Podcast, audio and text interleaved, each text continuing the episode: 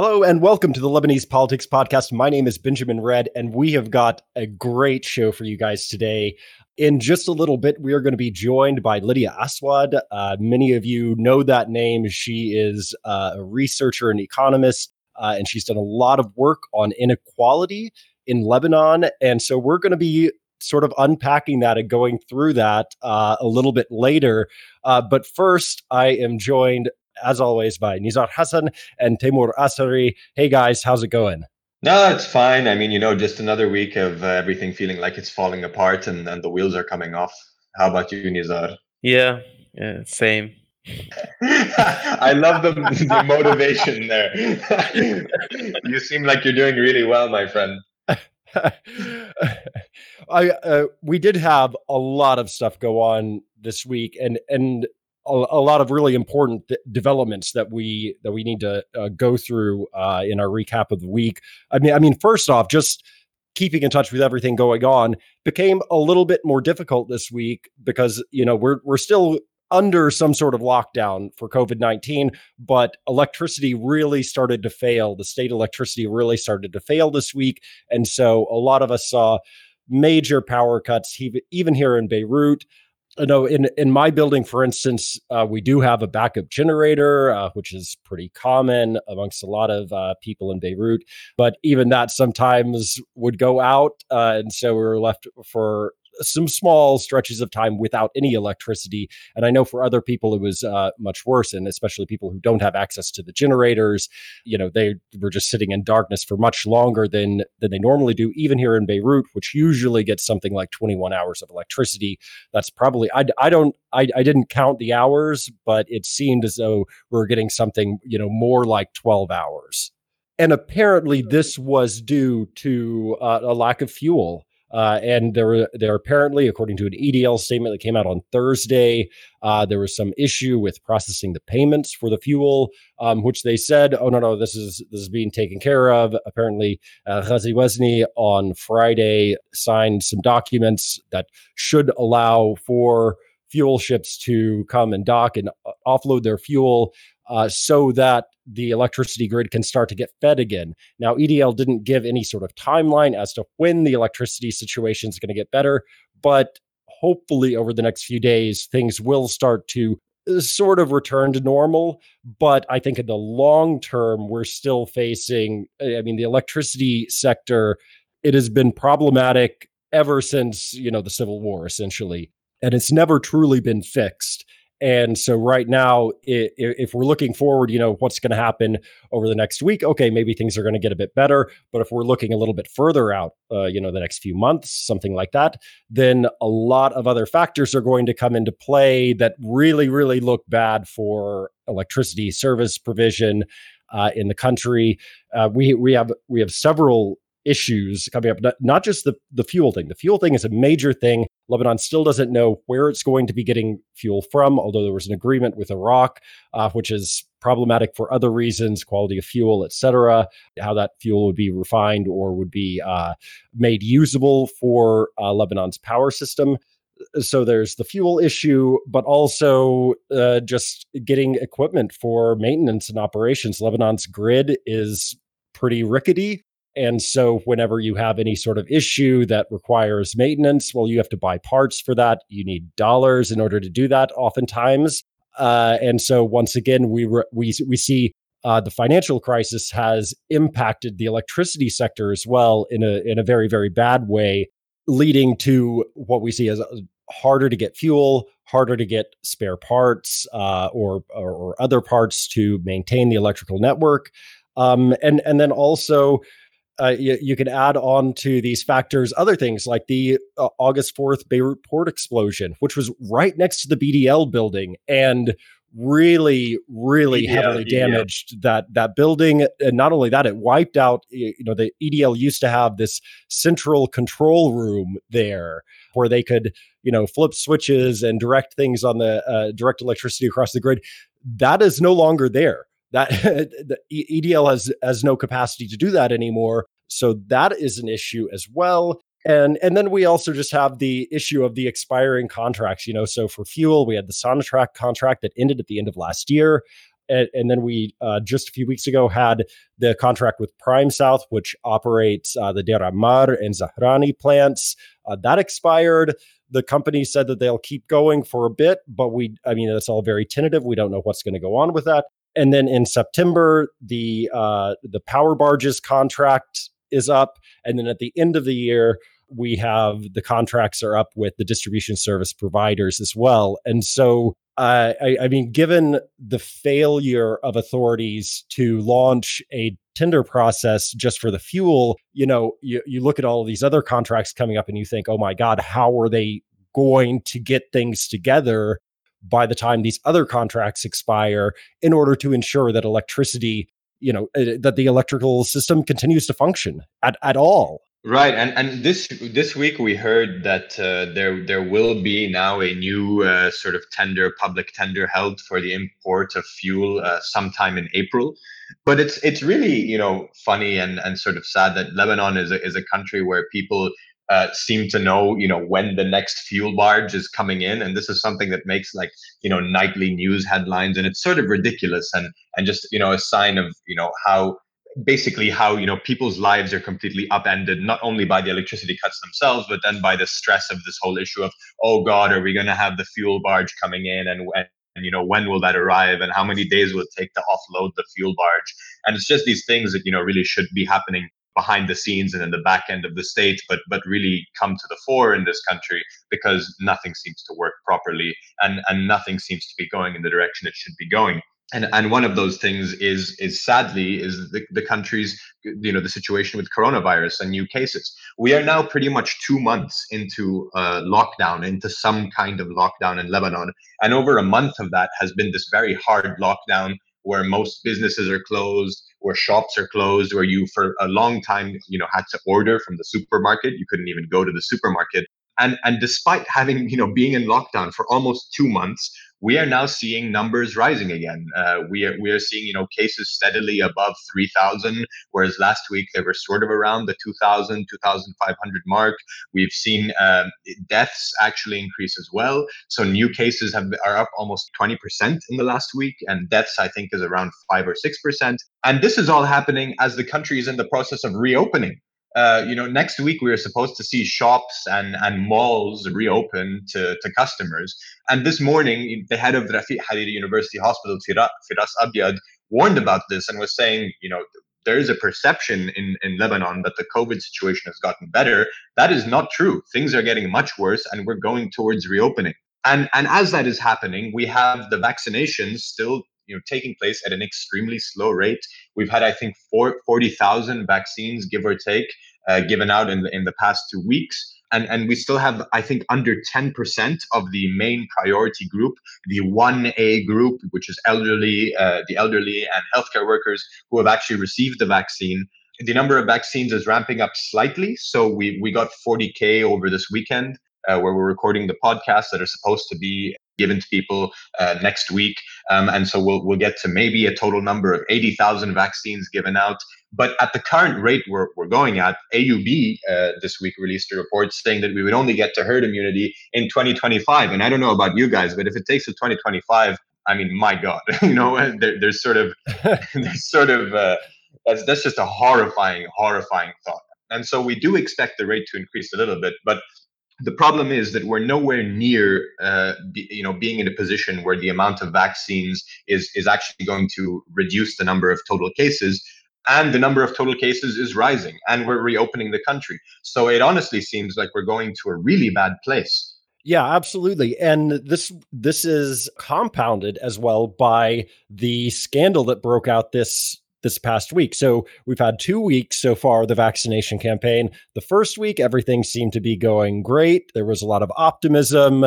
Uh, we had, you know, a whole lot of positive stories come out about okay, the authorities, the people who are in charge of this, are are doing things right. They're ramping up the capacity. They've come up with this distribution plan. All of this stuff. There's not going to be any WASTA involved in this whatsoever. And then this week happened, and all of that went away, right? And uh, Timour, you actually broke this story on Tuesday morning, right? So do you want to tell us what happened? Right. So Tuesday morning, I wake up to a text from a source saying, uh, I've heard that MPs are going to Parliament to get vaccinated. And so I call the Secretary General of Parliament, Adnan Daher, and I'm like, listen, our MP is getting vaccinated at Parliament today. And he says, yes, I mean, we're, uh, you know, it's kind of happening only for those above 75, but yeah, uh, it is happening. And so I'm like, okay, well, this seems like it's, it's something of public interest. Um, and so I, I, tweeted it out. And then within 10 minutes of the tweet, the World Bank uh, regional head, Saroj Kumar Jha, had commented on the tweet saying that this would be a violation of the national plan. He urged everybody to stay in line. And then shortly afterwards, he posted another tweet saying, you know, clarifying that if this is confirmed, they could suspend financing of the of the vaccinations and of Lebanon's COVID nineteen response. The World Bank has you know has agreed to provide Lebanon with a thirty four million dollar loan uh, that's repurposed from a previous loan for the COVID nineteen response and for vaccination. They're funding vaccinations for over two million people in the country. And so they then threatened to suspend the financing. They, you know, the, the regional head came out here and said, listen, if, if this is confirmed, we might suspend that financing. Um, and then sort of the story kept unfolding. We got a report from local media that people actually had been vaccinated. And then we find out that, hey, this this this whole thing about it being people above 75 and within this priority category doesn't seem to be actually true because it turns out that about half the people who got the vaccine were under 75 and that includes Elie Ferzli the deputy head of parliament uh, people like Ghazi Zaitar who who Lebanese people will know from other scandals such as the scandal involving uh, Swiss arms which he seemed to distribute among his bodyguards um, and that, that led to suspension of Swiss arms sale to Lebanon. You'll also know Ghazi Zaiter from the Beirut port blast investigation, where he was one of the MPs who uh, managed to get rid of Fadi Sawan by, by filing that, uh, that motion to dismiss Sawan. Ghazi Zaiter, of course, there was a suspect. And there's there's a number of other MPs who also got it who were under 75, and parliamentary staff, six of them, uh, who uh, one of them was uh, actually 65 years old and then you know we, we went from this uh, this period of sort of okay learning the names of the MPs and those involved and the World Bank sort of lashing out uh, then then to the question of okay what happens now? Will we see an apology? Will we see you know kind of uh, any kind of regret? And the answer of course was no uh, uh, then proceeded to go into a meltdown. And he he did this sort of uh, seemingly racist, uh, you know, uh, repeatedly saying, uh, you know, mispronouncing Saroj Kumar Jha's name as Farrouj, which means rotisserie chicken, or Marrouche, which is kind of like an, a nonsense word. Um, and he did this over and over again on seemingly on purpose. He did it with me in an interview, then on TV several times. Uh, then proceeded to go on several shows and and you know staunchly defend the vaccination of MPs, saying that it was because of all of their hard work. Um, and, and really uh, had had a complete meltdown across several, you know, across social media platforms and and the media. Um, and then it sort of dies down, um, and uh, until we hear from the health minister uh, more than 24 hours later, and he basically goes on Télé and says, "No, nothing wrong here. It's no big deal. Uh, and in fact, I did this out of appreciation, out of appreciation for MPs who spent seven days passing an emergency uh, law for you know for to, to, allow for vaccinations in the country. And and so that that you know sort of was was in a way the the, the cherry the cherry on the pie uh, with with basically no kind of regret from anyone in authority really um, and and and that's sort of where we are today we haven't heard from the world bank yet or really members of the international community uh, who, who condemned this, except for a generic statement that was shared to several of their Twitter accounts where they basically said, you know, we, we're, we're, we're helping with the vaccination drive, but we expect people not to skip the line. Um, and so it seems that, that that's kind of where it's ending. And, and in a way, it seems like they're going to get away with this and I, I, just had a little bit of background here because you know it was sort of surprising to me uh, to see uh, the regional head of the World Bank, uh, you know, very quickly within within ten minutes of me posting the tweet, coming out and you know making some some big statements here, threatening to suspend financing.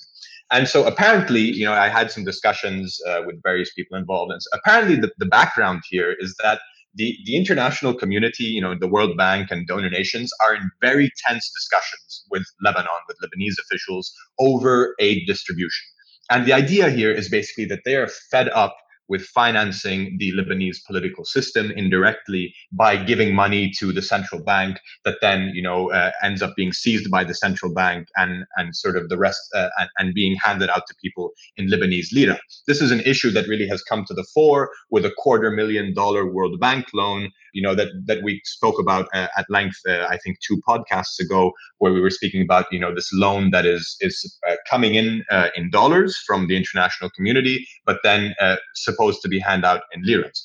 And and apparently the, the thing that sort of pushed everyone over the edge is the fact that Le- Lebanon's MPs were getting vaccinated while they were discussing this quarter billion loan literally in you know in the session or or right before the session where they're discussing this massive loan that there's a lot of you know sort of controversy around they're actually getting vac- vaccinated in in violation of the national plan that was agreed to by the world bank and so it, it was literally the situation of what, what the fuck uh, that I think led to Saroj's outburst, um, and I think uh, you know since it has been backtracked a bit. Yeah, I, I mean, if you're if you're in the World Bank shoes right now, it is sort of you're in sort of a, a strange position. I, I, I think for them uh, because Hassan Hamad as well. You know, when he came out a couple days after the scandal broke and finally broke his silence, uh, he said part of the reasoning not, in, in addition to saying this is a nothing burger, he also said, you know, we're sovereign. We're allowed to do this. We're not under some sort of international, you know, tutelage or anything like that, which is which is a great line and everything.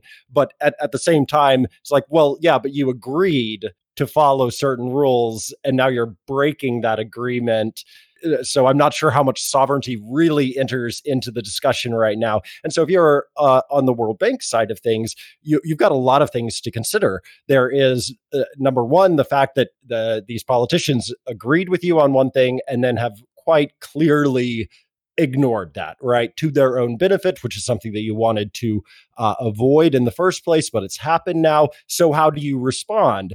Uh, well, you have you have to think not just about Lebanon. Well, you have to think first off about you know what happens with Lebanon, as you mentioned, this two hundred forty six million dollar uh, loan that they're negotiating right now. There is that. And then there is just this uh, this larger moral hazard, right? It, Lebanon is not the only country that the World Bank is giving loans to uh, in order to buy vaccines. There are three other countries, and there may be more in the future. And so, if you are the World Bank, you have to think, oh no, we really need to put in other safeguards to ensure that this doesn't happen elsewhere as well and that could lead to certain delays in vaccines getting to people as well. So, I, I, I mean, if you were the World Bank, you don't want to cut off funding necessarily because this is a humanitarian issue, and if you do, you're you're essentially punishing the people for the problems of their government and the bad faith of their government.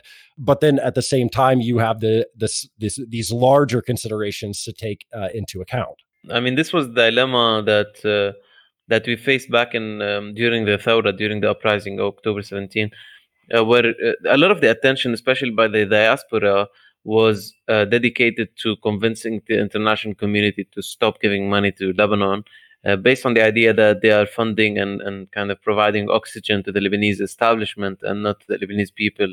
But when things get, uh, when basically shit hits the fan on a, on a wide scale and poverty is increasing dramatically and all of that, then, you know, there is a sense of guilt and, and calling for that uh, from a social point of view, from a human point of view, you know, to say the World Bank, say to the World Bank, stop giving money to Lebanon.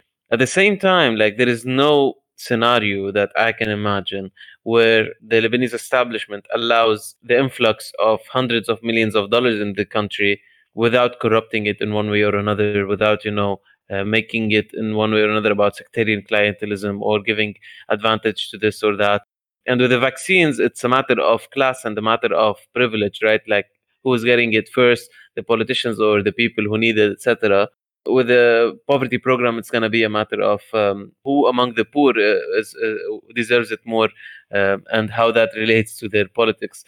But I think uh, it's a very like um, it's a really tricky thing to be like it's a really tricky area because on one hand, uh, without the government, it's very difficult to implement these programs. Be it the vaccine rollout, you need the health ministry, or the pro- poverty program, you need the social affairs ministry, and you can't totally rely on private actors such as civil society, etc., because those two are not uh, impartial and they don't have the same capacities. On the other hand, you're uh, basically funding the same establishment. So yeah. And could I just mention here that this issue is not I mean, we're, we're talking about the Lebanese political class here at, as having done this, and and that really isn't a stretch. Uh, the, the, reason that we're using that term is because if you look at the affiliations of the MPs involved and add in the fact that President Aoun also was vaccinated at uh, the presidential palace in Baabda uh, last Sunday, along with a bunch of his staffers away from International Red Cross oversight, then you see essentially every major party is implicated in this. So obviously the FPM, because Aoun is the founder, and also Elie Ferzli, while not a party member, is a uh, member of their bloc in parliament. They're implicated. The Amal movement had a number of MPs that got vaccinated. They're implicated, as well uh, as the finance minister, who was you know a Berri appointee. Absolutely, absolutely. Even uh, so, Hezbollah didn't have any MPs. However, Hamad Hassan, the health minister, was uh, essentially appointed by them, or his name was put forward by them. So Hezbollah as well is implicated in this. And Hezbollah's biggest nemesis on the Lebanese political scene, the Lebanese forces, they had two MPs that were uh, one party member and one member of their political bloc in parliament uh, who received these vaccines. They're implicated as well. Probably the the the closest thing to anyone being outside of this scandal is the Future Movement, uh, who had uh, Mohammed Kabbara, who is not a party member but who does run on their lists and is uh, an MP for Tripoli, long time, basically with the Future Movement.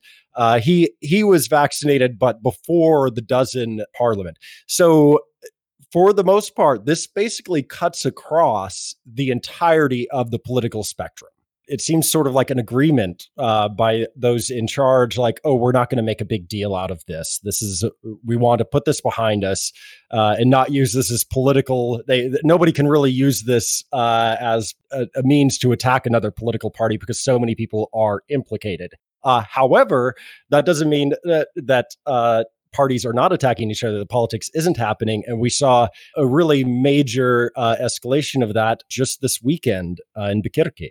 Indeed. Uh, one of those uh, moments where you have protesters going to Bkerki, uh, which historically aren't very many, aren't too many, and are always significant, right? Because Bkerki is not, uh, is the uh, the place of the Maronite church in Lebanon, the head of the Maronite church, uh, the patriarch Bishar al-Ra'i is there.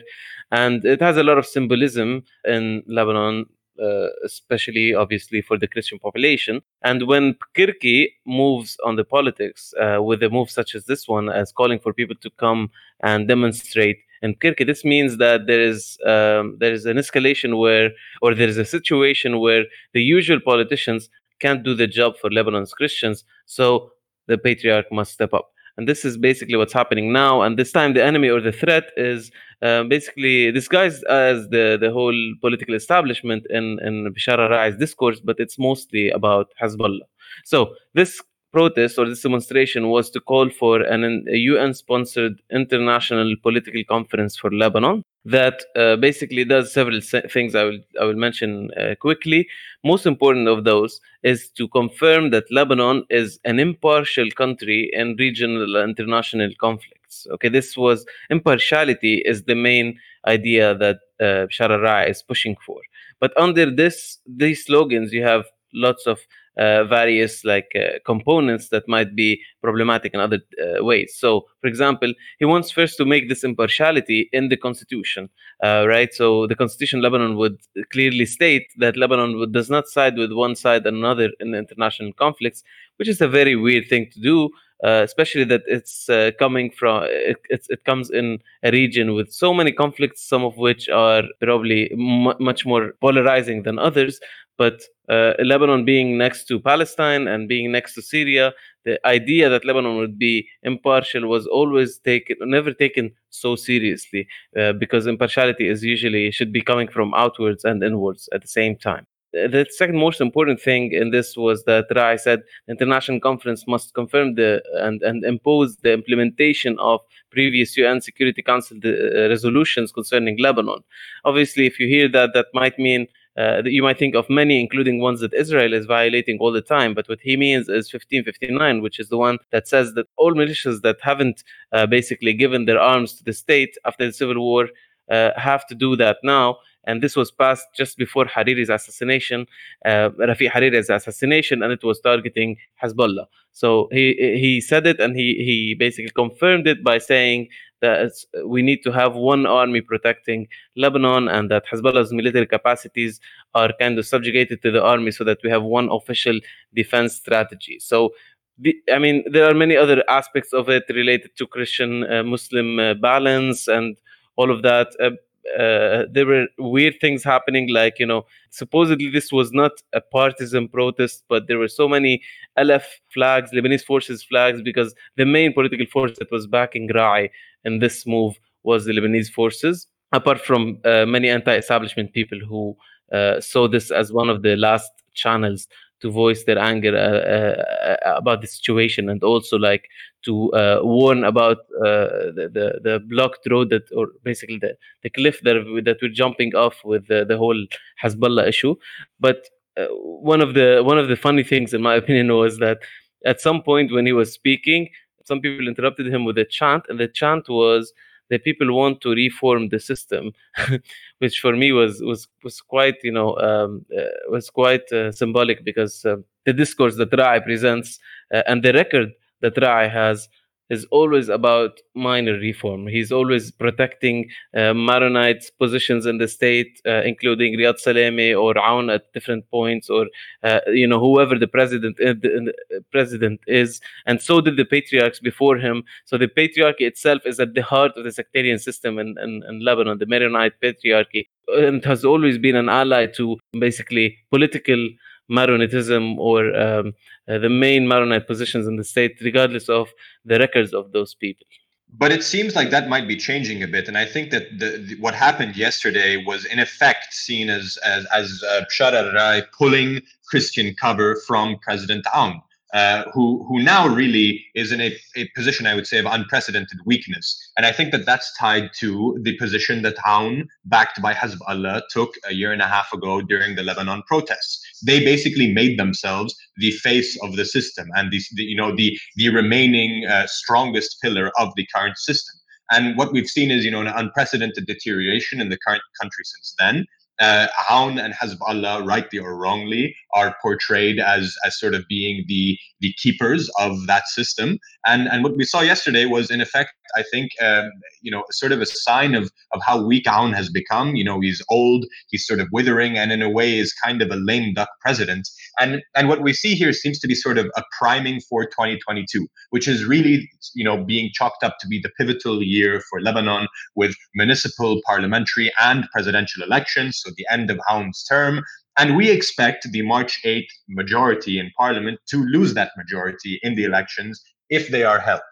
And, and you know just a small note here is that we actually got an indication this week of the types of excuses that may be used to not hold elections which many of us fear you know journalists activists uh, fear in lebanon because we have a precedent for that in the past you know having gone with without elections between 2009 and 2018. So Lebanon is supposed to have by-elections uh, for seats left vacant uh, by two MPs who died from COVID and eight who resigned after the blast.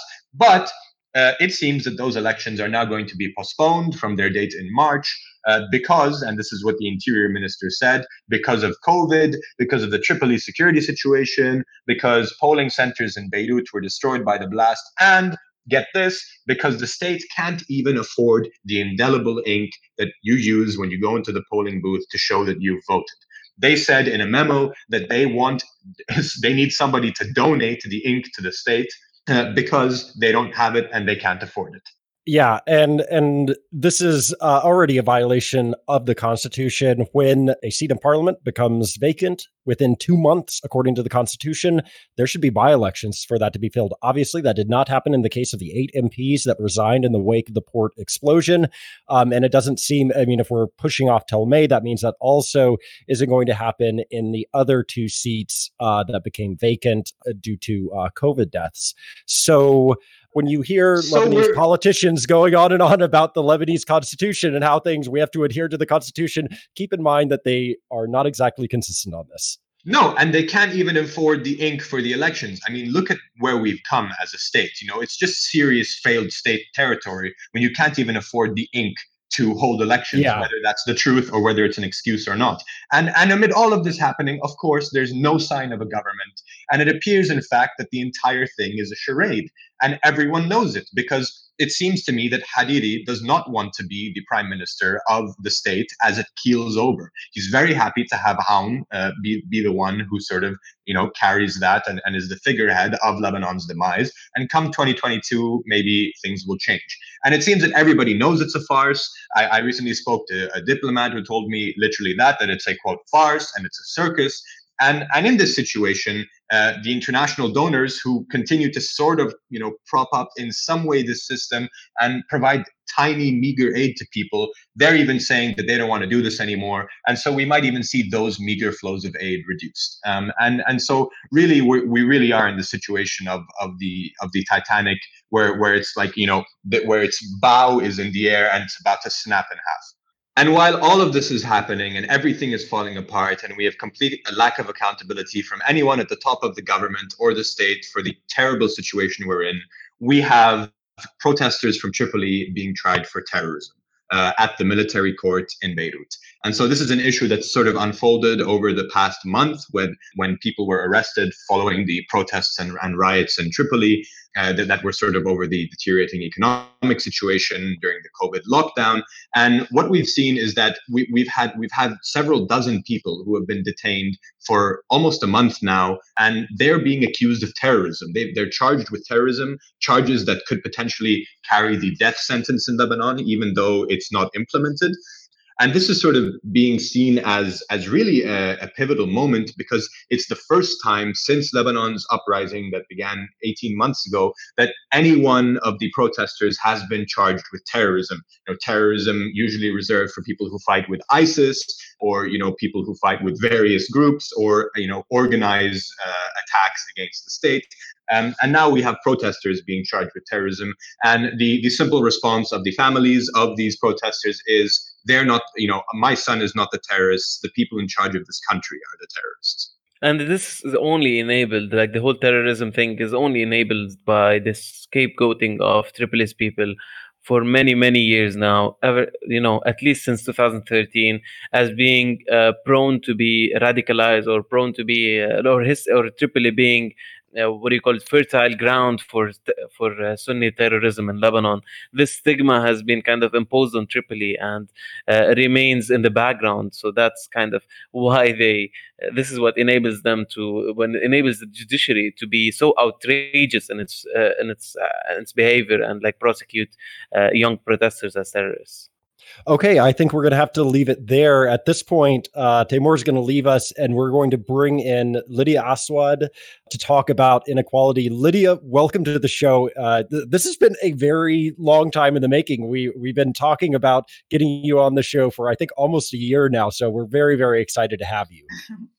yes, me too. I'm very happy to be here. Thank you very much for having me. Can you tell us uh, just a little bit about yourself, your background, and what you uh, research? Yes, sure. So I'm a PhD candidate at the Paris School of Economics in France, and also a research fellow at the World Inequality Lab, which is specializing in uh, measuring, creating data on income and wealth inequality from many countries in the world and and many different time periods. Uh, and it uh, it's a lab uh, founded by so um, uh, Thomas Piketty, Gabriel Zucman, Emmanuel Saez, um, among others and and so I, I think it's very important to set the stage uh, for this discussion.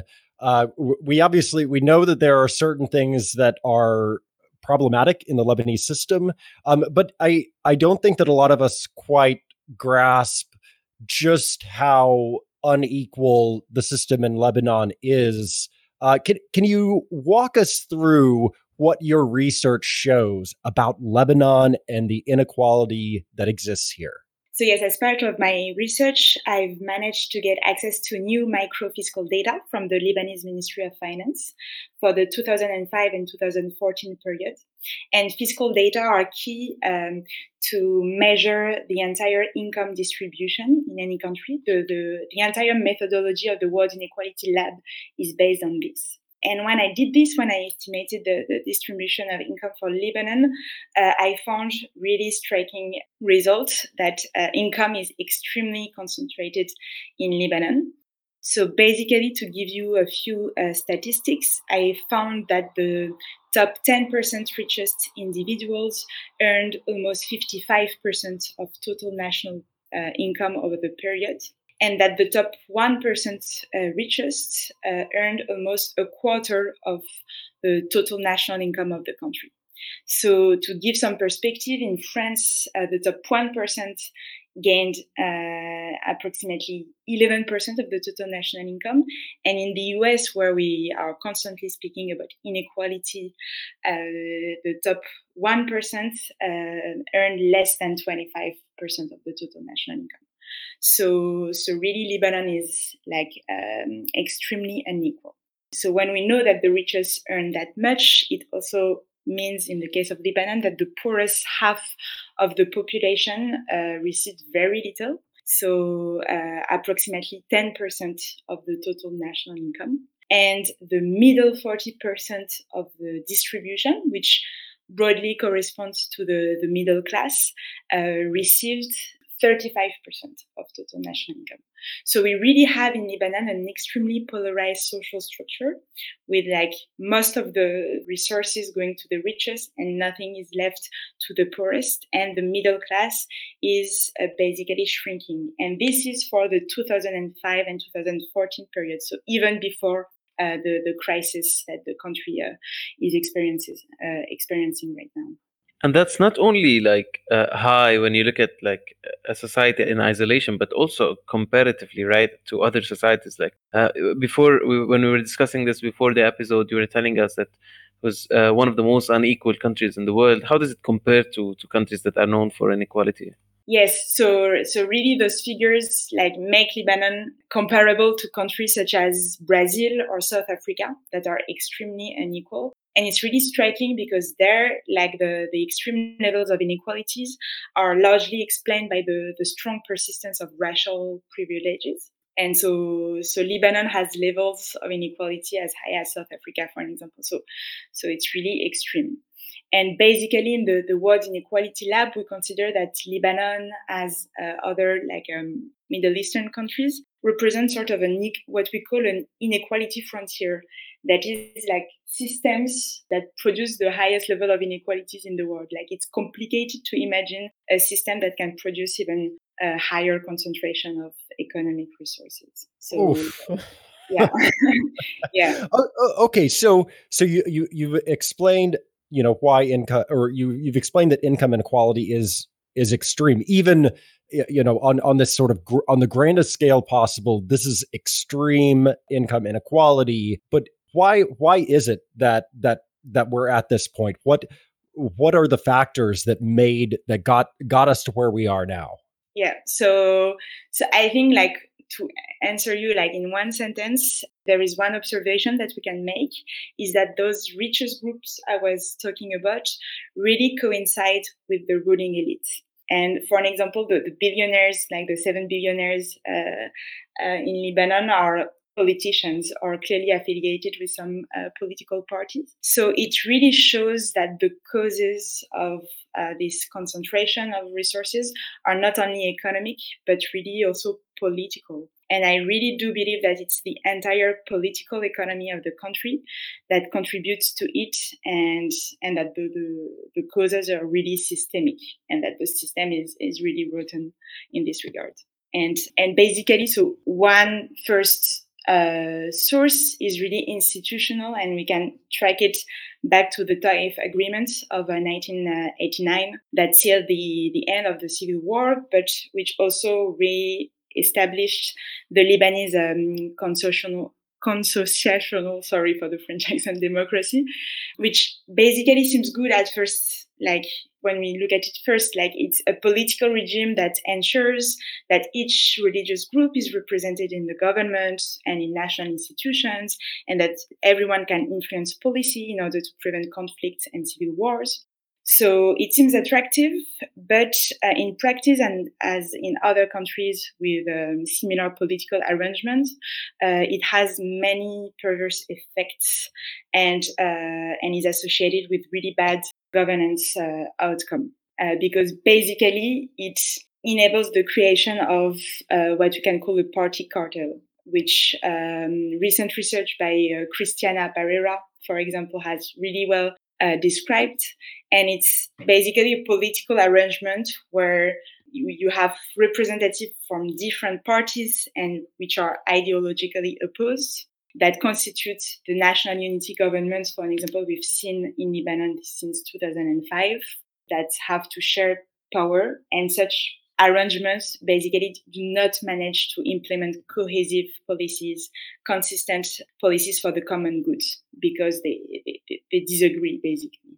Exactly, and and one of the things that we we we we always say when we're talking about the Lebanese system is that the way that uh, power is distributed, as you're saying, it kind of eclipses all the divisions within sectarian communities at the uh, in favor of the divisions between sectarian communities. So when you have like politicians who are uh, sunni leading the sect uh, more or less politically and accumulating as much resources as possible from this process, as was the case with uh, with with many uh, families, uh, most notably maybe the Hariri family. And you have this division between uh, the Sunnis as a whole, as a political entity, more or less, and the Shia or the Druze, etc. And you have this case in every one of those.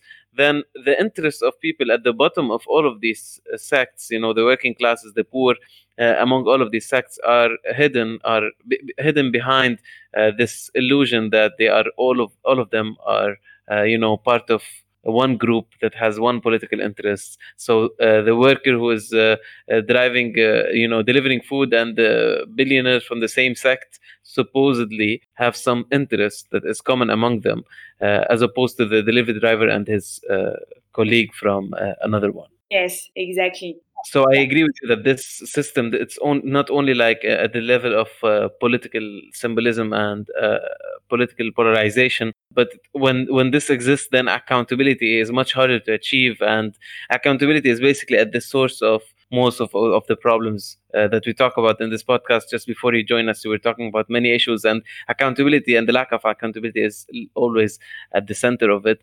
Actually the previous episode was dedicated to this topic but in this context in the economic context uh, this you know uh, supposed homogeneity within each class and uh, the, the the sectarian power sharing system that we're talking about and the lack of accountability have taken taken us to a place that we compare to a country like South Africa which has a history of racist apartheid and basically the whites concentrating all the resources among them uh, which you know historically explains inequality in a much more logical way than than the case of Lebanon and uh, the Lebanese society. So uh, it's it's uh, really fascinating how little is spoken of this issue, although we are now you know, doing as as bad as possible in this in, in this sphere.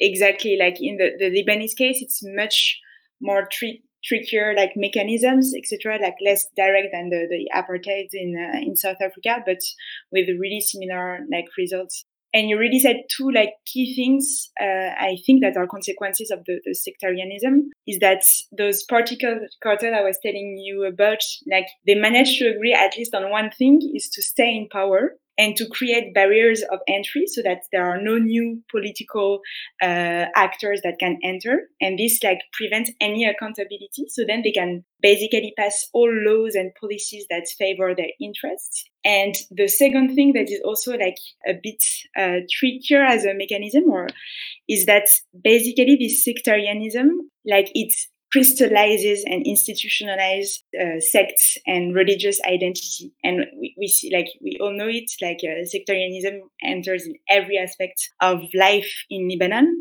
And basically, it creates citizens that identify more with their sect than their class, which also encourages clientelism. And the political elites have really strong incentives to, to maintain and strengthen these identities that allow them to favor financial and economic arrangements within their sects and to control their respective region.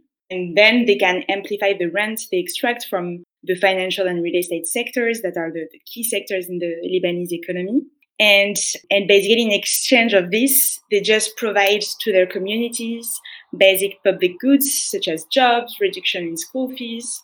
And even if Lebanese probably know these schemes, they like did not overthrow the system because in the absence of the state, you you prefer to have public good provided by wealthy politicians from your sect than having nothing at all. So this really creates a vicious circles that enrich like the, the, the political elite due to this rentier economy, the absence of the state that creates extreme level of inequality, which increase the reliance of the public on the services provided by those groups and after like uh, maintain them in power etc that's how it's explosive and creates huge inequality basically Yes, indeed. I mean, on one hand, you have this political system that drives up inequality, and uh, on the other hand, you have economic policies, especially in the last 30 years after the end of the civil war in Lebanon, that might have contributed significantly to the inequality that we have today. And when you talk about the power sh- sectarian power sharing, we're mainly talking about rent-seeking activities that that uh, the politicians are are exploiting the system to extract. And when we talk about economic policymaking, we also see that the whole economy has been pushed towards rent-based sectors after the civil war, especially real estate and uh, and banking, at the expense of productive sectors that the, the Lebanese economy had relied on more in the past, uh, such as agriculture and industry. And uh, the data after the civil war show that and these were not you know accidents or like mis- unfortunate events or uh, the result of uh, um, other countries, you know, shining in industrial sectors or whatever other excuses that people usually give for this. This was the result of policies related to monetary policies and economic policies and trade policies that Lebanon adopted after the civil war, which said, okay, Lebanon is not a productive country and we shouldn't hope to be. We should just focus on creating this. Uh, uh, the, the main idea was creating this this country with a capital, Beirut, that attracts everyone uh, to come in as tourists, but also bring in their money, put their deposits in Lebanon, and uh, basically uh, it, a part a major part of that was for the Gulf countries to recycle a lot of their petrodollars in Lebanon uh, on their way out to Europe or, or other places, and this was basically at the heart of it. And that's why you see uh, so many different scenes in Lebanon in like in high proximity to each other. Like you go to downtown and you see the most you know luxurious buildings and the most luxurious brands that are clearly made tailored for tourists more than locals and you see a, a, a, banking system a financial system that is now collapsing but you know used to survive on these uh, foreign funds for so long at the same time you see uh, the slums you see 60% uh, poverty rate etc yeah and those those very rich areas of downtown are they full or empty? Well they are they're empty right? Uh, and so you can see how the system was basically engineered to do this one thing and it really failed at doing that. It did not attract the kind of money that it, it needed to to be on a sustainable basis and now we have you know this massive these sectors that you talked about the financial sector the real estate sector are just in absolute crisis now Exactly. And when we go talk about the tax system, uh, we will see how this is also reflected in taxation. So the tax system itself has had a role in exacerbating inequality. Can you explain to us, Lydia, based on your research, how uh, you see that this might have happened? Yes, like exactly. Like um, the tax laws were part of all the laws uh, decided at that time that contributed to the this rent uh, rentier economy that you just described. And basically, the, the only like uh, motivation of everything that all laws that were passed was just like short-term rent seeking. Uh, which contributed to what you just described. And one aspect of it was just to create a tax system that is super pro rich, basically. And uh, the consequence is that Lebanon really has a very uh, low, like a tax system that collects very low fiscal revenues.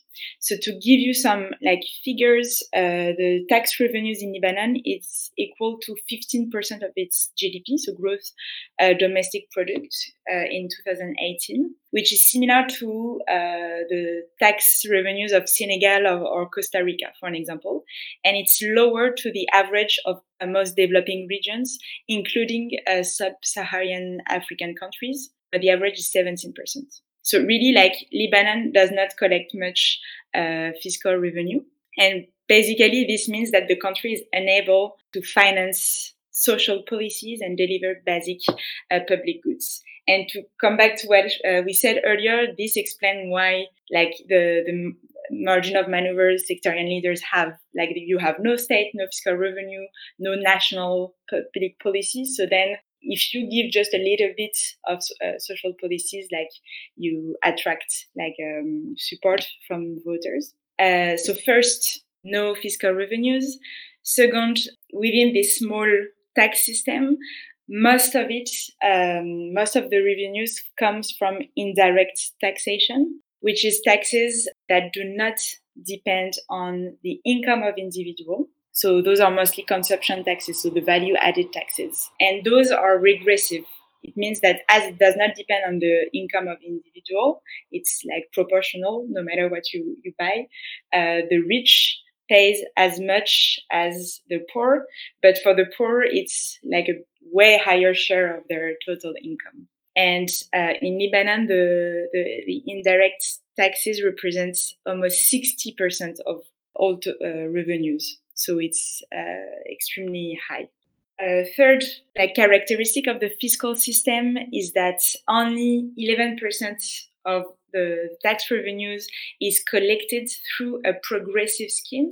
That is, um, that uh, the richer pay more than the poorest. The more income you have, the more you pay. And even this progressive scheme on income is based on a very archaic old system that taxes uh, every income source separately. So if you, for an example, you are a rentier, you own uh, a, like uh, two apartments and you rent one, but you also receive uh, you're also an employee and receive income from this job.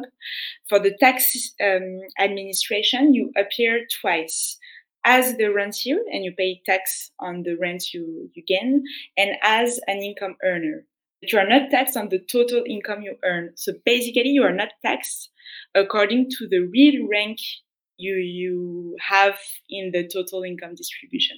Basically, like the richest, which often have several sources of income, are favored by this system. Exactly, which goes against the point of uh, progressive taxation in the first place, right? Because usually uh, uh, progressive taxation stands on the basis that you know how much money each person is making and that's how you tax them so that it's fair for society. But if a rich person has five sources of income and they're all pretty minimal uh, look or pretty you know normal looked at separately uh, and then the tax rates they're going to pay on each of them will be lower than if they had one uh, one number or a global tax that they're paying. Exactly and add on top of that the fact that the progressive rates are really low in Lebanon compared to the rest of the world. So recently it was increased to 25% for the top marginal tax rates, which are the rates that the richest are paying. But this is still way lower than most countries of the world. So developed, like rich uh, countries such as uh, France, the US, but also um, similar country, developing countries, really Lebanon has low tax rates compared to the rest of the world.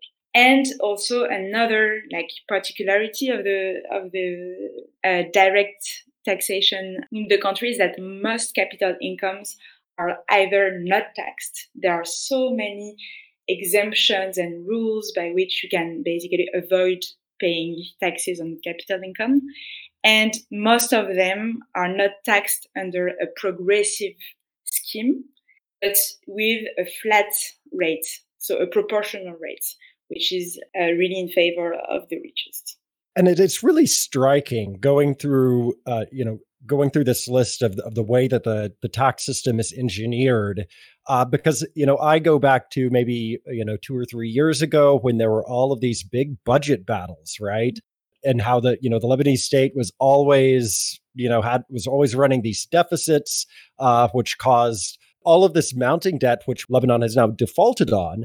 But back then, all of this discussion, you know, at, at around the CEDRE conference and everything like that, the conversation about fixing the deficit was almost entirely focused on what can we cut and problems in state spending rather than i mean there was a there was a bit on the tax side of things but really it was sort of around the edges. They were only talking about you know doing a global let's consider everybody's income as one. There there really was no you know bold proposals for really upending this system at all. Rather the focus was on why are we paying you know more state employees than we should? Why are the budgets this big for spending? You know it, it really goes to show how the narrative was controlled uh, and and what people were focused on of as potential solutions. Yeah completely inappropriate like uh, especially recently like all the budget reforms that were passed or discussed uh, the choice of austerity was completely like next to the what was really needed. And it's it's almost fascinating like with the whatsapp tax you really think like what, what were they expecting? Like they were really pushing and keeping doing reforms for more austerity so basically making the poorest pay more. Until when would have like it's really surprising that how long they kept pushing for people to pay more and on the contrary making the system like uh, easier for for the richest. Like it's uh, yeah almost naive Um, yeah, it's it's surreal. It's surreal. When the WhatsApp tax was, it, it wasn't officially enacted, but it was approved by government. I was in a real shock first because it was the most regressive tax that I've ever heard of. Because poor, poor people in Lebanon use WhatsApp more than rich people because before the crisis at least the cost of the telecommunications in lebanon relative to salaries and the exchange rate etc was one of the highest uh, worldwide. So it's not a country where you can just call up someone and you have unlimited minutes etc it's a it's very diff- it's very uh, expensive to use a normal phone line. So everyone resorted to whatsapp and telecom companies here like facilitated the process by making whatsapp like having a special subscription for whatsapp so that every like everyone can use whatsapp uh, for their daily business activities, for the communications with family, etc. And to impose a tax on that, so hitting the poorest the most is absolutely insane. I mean, it's it's insane because it's surreal and because it's against WhatsApp's rules and because it's never heard of. But you know, our reliance on VAT, on TVA, uh, as you were saying before, on our reliance on uh, regressive taxation is quite similar. So much VAT on all of these different products you're buying that are not considered essential products exempted from VAT, uh, which is basically most things we buy in life. And when you think about the percentage that this is taking out of poor people's money compared to rich people's money, it's much more, right? Because poor people are are much more uh, like the, the, the what they can do with their disposable income, with the money they actually have to spend, is much less. So they focus on necessary things such as you know buying the basic uh, items and food etc clothes etc and all of these have vat and the vat uh, was even recently increased to 11% while you know rich people have so much money to save and this money that they are saving they are not paying this tax on. No and and i just want to point out really quickly that this is not just like a problem with Lebanese politicians, the focus on austerity, the focus on, you know, increasing VAT, that's come largely from abroad from inter- from the international community. So it really is i mean this is not just like a problem of lebanon's own making also the potential solutions to you know budgetary crisis and stuff like that. The outside actors were pushing lebanon towards you know further towards the cliff here by uh, proposing that austerity be the answer rather than any sort of fundamental reform uh, that would address these deep inequalities uh, that we see in society here. Yes exactly. And again it was really like not knowing the lebanese context because as nizar just said like the tax base is so large you have so many rich uh, people in Lebanon. Like only if you look at the seven billionaires, so only seven individuals, a bit more with their family, like their net worth on average since 2010 represents almost 30% of the total national income. So in France, for an example, it's like all billionaires, and there are much, there are maybe more than seven. France, um, it, their worth is less than 10% of the national income. So it's really insane when you know the context and when you know how large the tax base is and how many rich people and like their weight, like to make the choice of directing uh, all the weight on the, the poor. It's really and inappropriate. Exactly. And uh, I mean, I agree with that. And uh, when you look at the specificities of, of the Lebanese tax system, uh, it's not only discrimination against the poor, it's also discrimination against the productive sectors that we are talking about. So we mentioned the rentierization of the economy or the focus on rentier, rent-based sectors. When you look at the tax system, even today, after the um, recent amendments in response to the fiscal crisis and all of that, and I think I mentioned this in a previous podcast. So if you're a, a productive company, for example, producing labne and jibne and you know things that are um, uh, that are real and have real value in the market uh, in uh, in Lebanon, and you employ like ten workers and you make uh, uh, one hundred fifty thousand dollars a year or more, then you are subjected to the highest bracket in the in the tax system that we have, which is twenty five percent and this is on uh, regardless of exchange rate right? 225 million lebanese pounds. Uh, it's not in dollars of course. So if it's a small company if a small company like this one and now because of the exchange rate it's a much smaller company that makes 225 million uh, uh, uh, lebanese pounds in a year uh, has to pay 25% then you would expect for example a bank that makes 4000 times more in, in, in revenues or even net profits like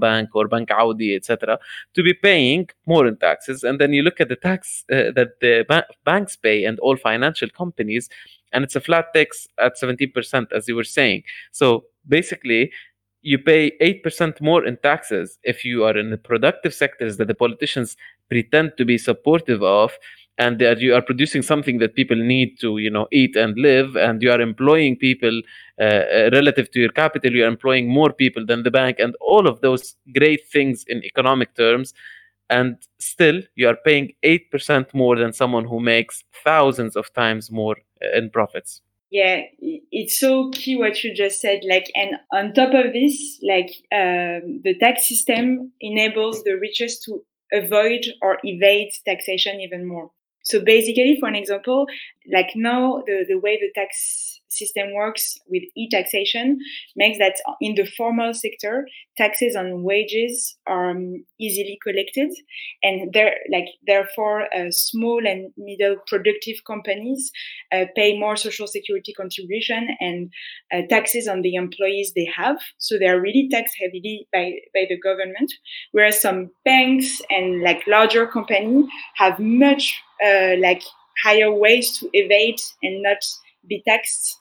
And so you really have a system where, especially like like 10 years ago or, or 20 years ago, where like to create a company, to hire people, to be productive was much more costly than actually to invest in rent seeking activity and in the real estate sector and not produce everything, which like doomed the economy and, and led to the crisis we, we see today. Okay, so if, if we know what went wrong and and where the policies failed us in the past what are some of the solutions that are feasible or that should be done to fix this problem so like one optimistic thing that I, I can say when you look at the tax system today there is a big margin of maneuver for lebanon so the tax system is so bad and so like uh, under the standards uh, of the rest of the world, etc. So just like pushing Lebanon to the average of what is done in other countries could really help increase both revenues, but also uh, improve the fairness of the system. And in particular, like uh, there are four, four main things I think that can be done and could really like uh, help with uh, dealing with social justice which is what we said, like to create first a general income tax, which taxes all income sources together and at a progressive rates. So, which is not the case now, now, as we said, like the sources are taxed separately. And this should include more capital income.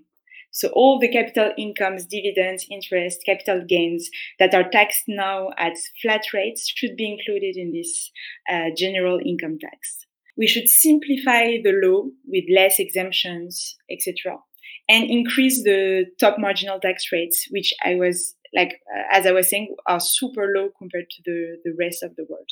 And second, I think uh, it's time to think about like wealth taxation. So first, like what would be really needed is to do an exceptional wealth tax um, as we've seen, for example, in Argentina recently, like to help deal with the COVID crisis and all the, the other crises in, uh, in the country. And for example, if we only put like 10% on the billionaire's wealth, could almost have 3% of the national income, like to give you order of magnitude, which means that if we also reach multimillionaires, etc., this could yield uh, more revenues. But also, I think it's also time to think of implementing and establishing a more comprehensive and progressive uh, wealth tax, given like the, for example, the the booming real estate sectors and uh, the fact that the economy is based on like uh, real estate and uh, financial activities. So there is also a tax base there.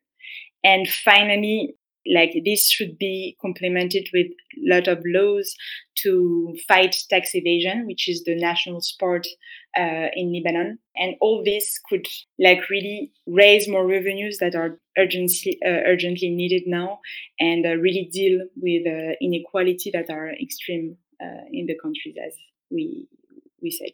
These all sound like really just basic, straightforward solutions very simple, but obviously that the, devil is in the details and the devil is actually in getting a, a system on board that you know this the these sorts of solutions i mean you mention a wealth tax to anybody who is wealthy and they recoil in horror.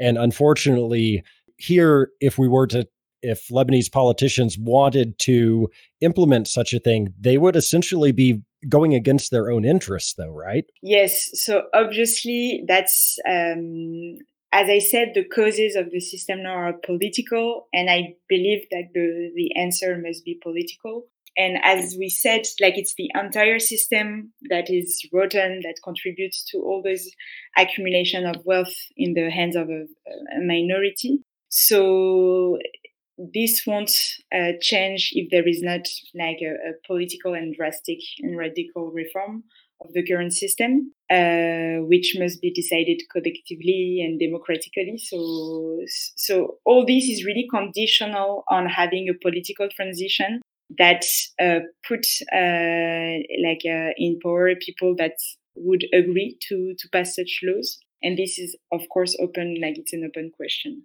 But then I think that the fiscal reforms could be like really straightforward, simple bullet points of a new economic model that is really needed uh, in the country right now, but conditional on a, on a political con- uh, transition, which stays like a, uh, uncertain right now. I think you know uh, the discussions about taxes and inequality.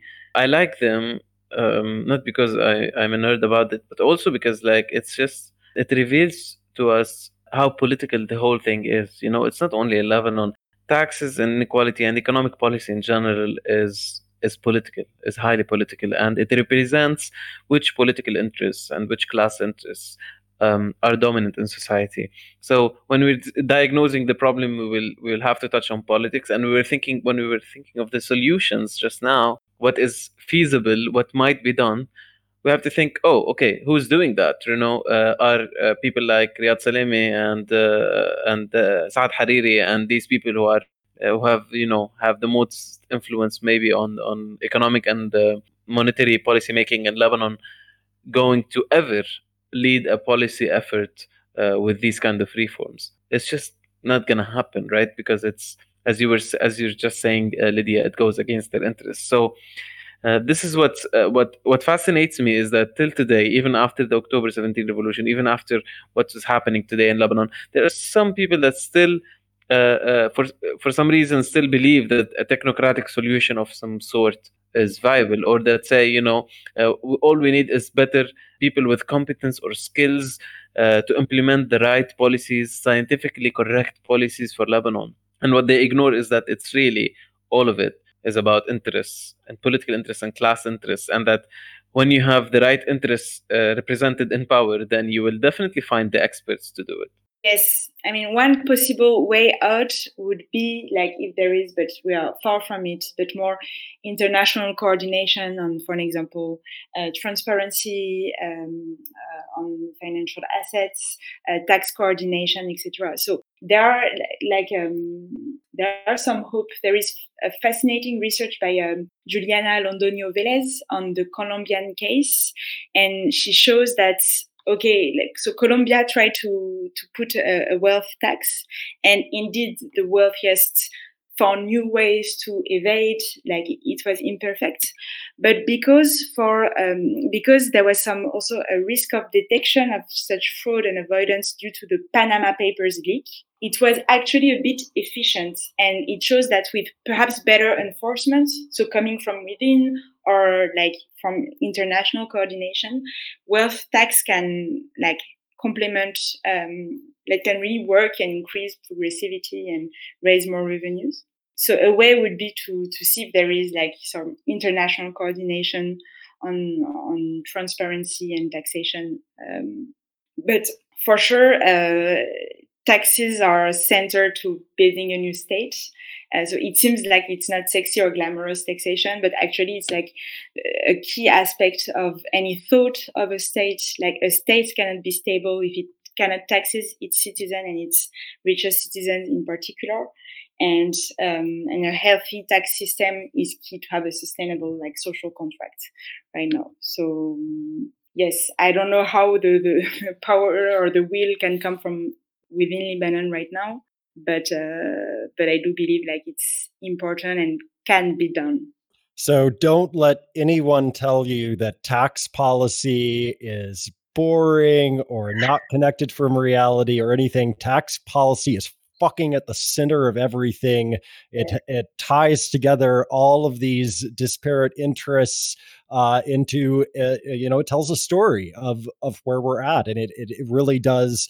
Um, paint the picture, uh, you know, uh, of of where this inequality came from and how we could possibly fix it, and how there could be a more just society, more equal society at some point in the future if the will is there to change taxes and tax policy, right? Yeah, exactly. Like if you want to think of state and politics, you have to think about taxation. You said it super well. I, I, think we have to leave it right there. Lydia, thank you so much for for joining us. This was a fascinating discussion. probably the episode ran a little bit longer than, than we thought. And I, I, mean, honestly, we could probably bring you on for like two or three more episodes. Uh, mm-hmm. but thank you so much for taking the time to explain all of this to us. And and hopefully we'll we'll see some positive change from all of this at some point in the future. Yes, hopefully. And thank you so much for having me. It was a great uh, to be here and uh, to be featured in your podcast. Thank you so much for coming, Lydia. Um, I enjoyed the episode as well. Thank you um, for listening, our listeners. We're not going to be back next week. Uh, next week there's no podcast, but the week after. So tune in and maybe listen to some previous episodes uh, during the next week. Until then, I'm Nizar Hassan. I'm Benjamin Redd. And I'm Lydia Assouad. And this was the Lebanese Politics Podcast.